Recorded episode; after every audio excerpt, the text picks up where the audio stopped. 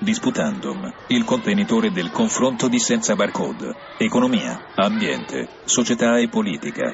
Qui trovi anche una finestra aperta su Roma e Regione, con Open Campidoglio e Open Lazio, conduce Sheila Bobba. Bentornati alla web radio senza barcode e bentornati a Disputandum.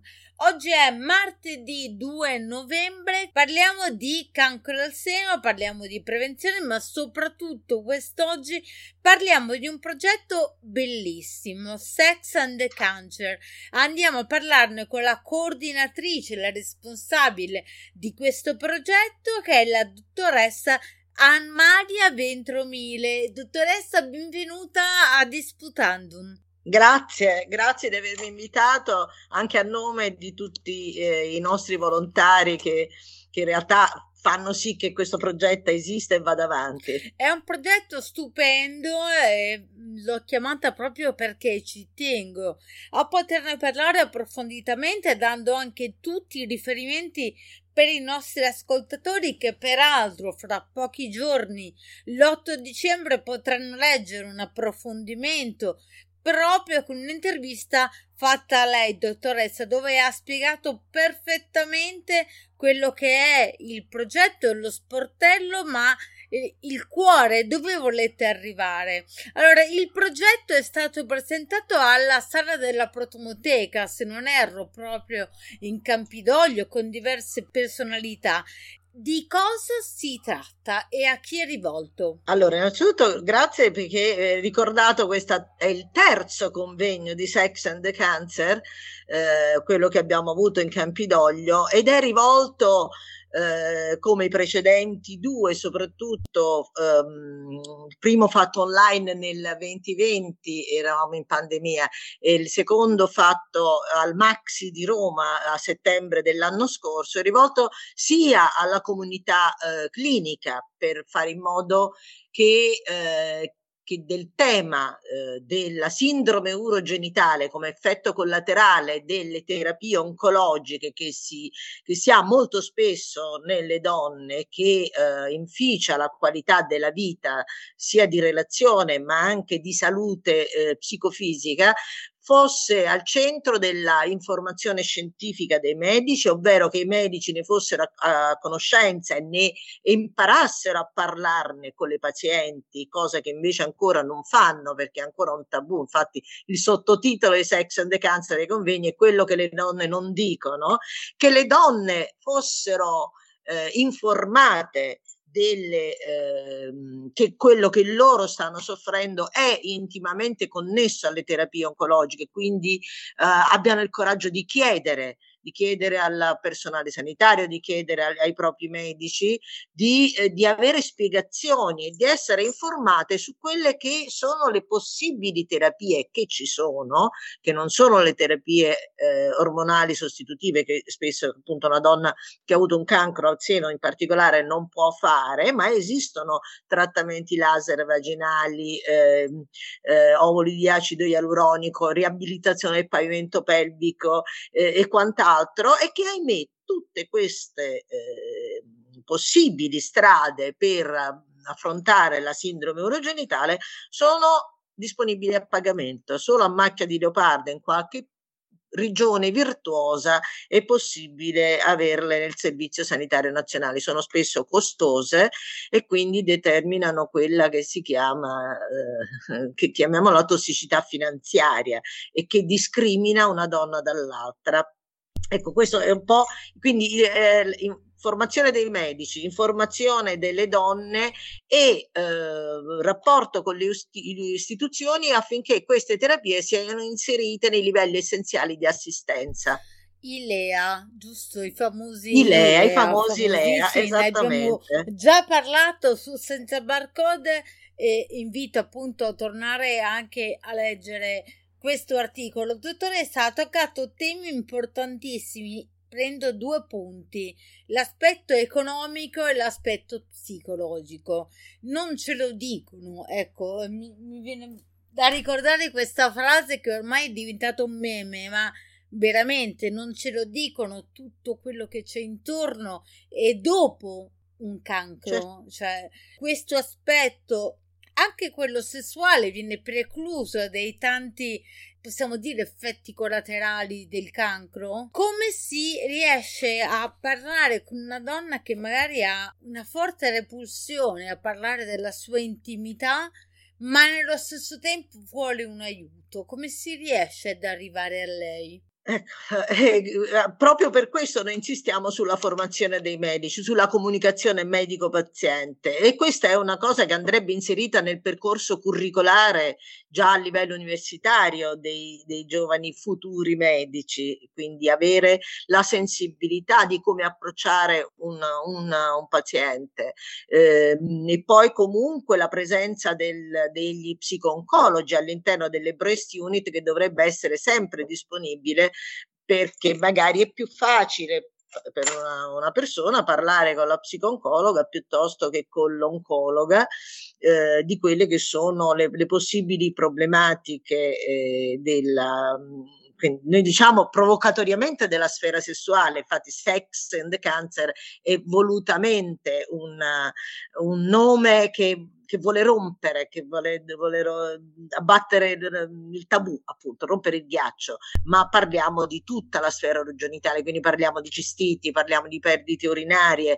di, eh, di infezioni ricorrenti, e quindi di un, anche spesso donne molto giovani che si trovano a vivere una menopausa indotta in maniera violenta, e quindi all'interno del team multidisciplinare che, eh, che prende in cura la persona malata e non la malata di cancro, la persona malata, dovrebbe esserci a questo punto anche una ginecologa o un ginecologo che eh, possa indirizzare immediatamente la donna a, ehm, a fare quel tipo di eh, anche igiene personale o di eh, terapie che non fanno arrivare ai sintomi. Quando compaiono i sintomi ginecologici è troppo tardi. Cioè anche lì bisogna fare prevenzione, cioè prevenzione degli effetti collaterali attraverso il supporto psicologico da un lato e ginecologico dall'altro. È molto interessante, molto bello, lo sta raccontando in maniera molto semplice, ma mi rendo conto la vastità dell'operazione e anche l'ambizione di uno sportello di questo genere.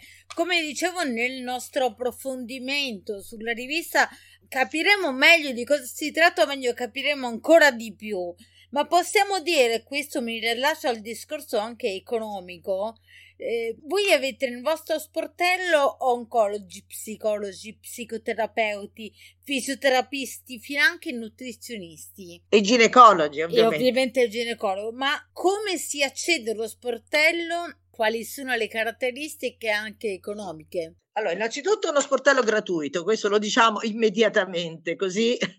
Come si accede? Molto semplicemente dal nostro sito w w w punto sex and cancer punto i t, eh, nelle varie scelte del menu c'è sportello d'ascolto, dalla, lì c'è descritto lo sportello e c'è un pulsante alla fine che dice inizia qui, e lì avviene la registrazione, si riempie un piccolo questionario ed è interamente online su una piattaforma di telemedicina che ci ha generosamente offerto il nostro sponsor tecnico, che è Solving Team, che ringraziamo, e volutamente online perché così possiamo raggiungere un maggior numero di persone in tutta Italia e quindi anche in quelle zone più disagiate dove magari c'è maggiore informazione. Che cosa fa? Vuole essere appunto una sorta di di cuscinetto tra il mondo clinico e, e, le, e le donne, quello che, che io chiamo una spalla amica competente, eh, quindi da eh, poter dare dei, dei, dei, delle informazioni, dei consigli, eh, supportare la persona, la donna e i partner o la partner, eccetera, A, a districarsi nel, nel mondo del, anche del, dell'offerta clinica e capire se il problema è un problema fisico, fisiologico, un problema psichico. Molto spesso la, la, le nostre psicologhe e le nostre ginecologhe lavorano insieme, cioè spesso una persona che si rivolge a noi eh, poi ne, alla fine parla con tutte e due, perché è un po' un serpente che si morde la coda, magari il problema è fisico, poi diventa psicologico, poi anche se il problema fisico passa rimane la paura dell'impatto del rapporto. Mm, io non... non c'è stata una donna che mi ha detto pochi giorni fa, diceva: non posso più avere rapporti sessuali, mi sembra uno stupro per il dolore che provo. Col eh, suo compagno, eh, non, sì, non ne parlava di... ed era, lo diceva con le lacrime agli occhi. Consideri che stiamo parlando spesso di donne giovani, mi fermo qui, e per questo tutte le... per ora sono tutte donne, eh? Il team è tutto al femminile, ma mh, non è una scelta, è che le, le volontarie fino ad ora sono tutte donne, tranne un avvocato che è il nostro segretario, che eventualmente può dare un supporto legale per io il diritto scommetto alla... che però un'idea se l'è fatta del perché sono tutte donne. Che poi non la voglia dire è un altro discorso. Ma eh, diciamo che forse sono più sensibili, o perché quando io ho iniziato questa avventura ho, eh, eravamo prima della pandemia, avevo questa idea in testa, ho fatto, ho invitato a casa un gruppo di amiche, donne, eh, professioniste appunto, psicologhe, medico, eccetera, Eh, per un aperitivo, e ho, ho esposto loro la mia idea per avere, per sentire la, la, il loro parere, no? Cioè, qualcuno avrebbe potuto dire: ma sei matta, ma che vuoi fare, ma che cos'è sta cosa? E invece tutte hanno detto: ah, che idea splendida, sì, ci sto. Eh, in realtà adesso ci sono anche eh, un po' di uomini che ci sono vicini, basta pensare a tutte le, a, anche al, a, in, al presidente e al presidente eletto di I O M che ci ha supportato, eh, del, al professor Peccatori del, dello I E O, che è ginecologo ma soprattutto si occupa di oncofertilità, eh, però diciamo che per ora le volontarie sono donne, e forse è meglio così, perché magari a un primo impatto siamo in rodaggio, okay, con lo sportello, siamo in rodaggio, quindi forse è più facile per una donna che chiede aiuto trovare dall'altra parte una donna competente e è che molto... sta lì per ascoltarla. Sì, sì, sono d'accordo con lei, ma viva le donne, me lo lasci dire, viva le donne sempre. Mamma o non mamma, associazione di promozione sociale, lei ne è la presidente. Io sono la presidente. Quindi Sex and the Cancer nasce all'interno di questa associazione? Sì. Perfetto. Nasce all'interno di questa associazione che è attiva dal millenovecentonovantasette, ma eh, ed è nata nel millenovecentonovantasette per un progetto di gemellaggio culturale tra eh, le scuole di Roma e le scuole di Sarajevo, che si chiamava la Scuola d'Otto Monumento per la Pace a Sarajevo. Era da poco, eh, avevamo avuto la pace appunto in Bosnia, ed era un, un, un, una cosa molto bella che poi si è conclusa nel duemila con l'arrivo di oltre cento studenti di Sarajevo a Roma in occasione del secondo summit mondiale dei premi Nobel per la pace. Quindi Mamma non mamma ha sempre lavorato su progetti culturali per promozione sociale, per toccare temi sociali. Noi abbiamo fatto anche una mostra insieme alla Fondazione Alinari che si chiama La ballata sessuale, appunto eh, descrive attraverso il linguaggio dell'arte, quindi fotografia, musica, poesia, eh, il viaggio che una donna fa nelle quattro fasi di quando affronta il cancro, dal, dall'assalto del mostro, Uh, dentro l'incubo che è il periodo della, delle cure, quindi dove non è più una donna ma è una malata di cancro, una paziente, alla bellezza mutilata quando eh, comincia a rinascere da piano piano, però eh, deve accettare che è diventata una donna diversa, non è più quella di prima, ma anche quella può essere bella, fino alla rivincita di Venere, e la, il video finisce con la pizzica indiavolata dei Cento Cellos che ci hanno gentilmente concesso di poterla usare, e il maestro Beppe Vessicchio ci ha dato i suoi consigli eh, per come eh, organizzare le musiche, perché le musiche ovviamente seguono il, il viaggio, no? Sono le, i quattro tempi della ballata.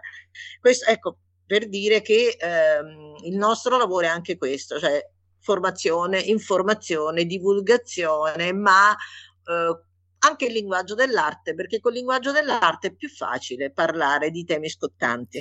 Molte volte abbiamo parlato con e di Consulcesi proprio come un punto di riferimento per la formazione dei medici.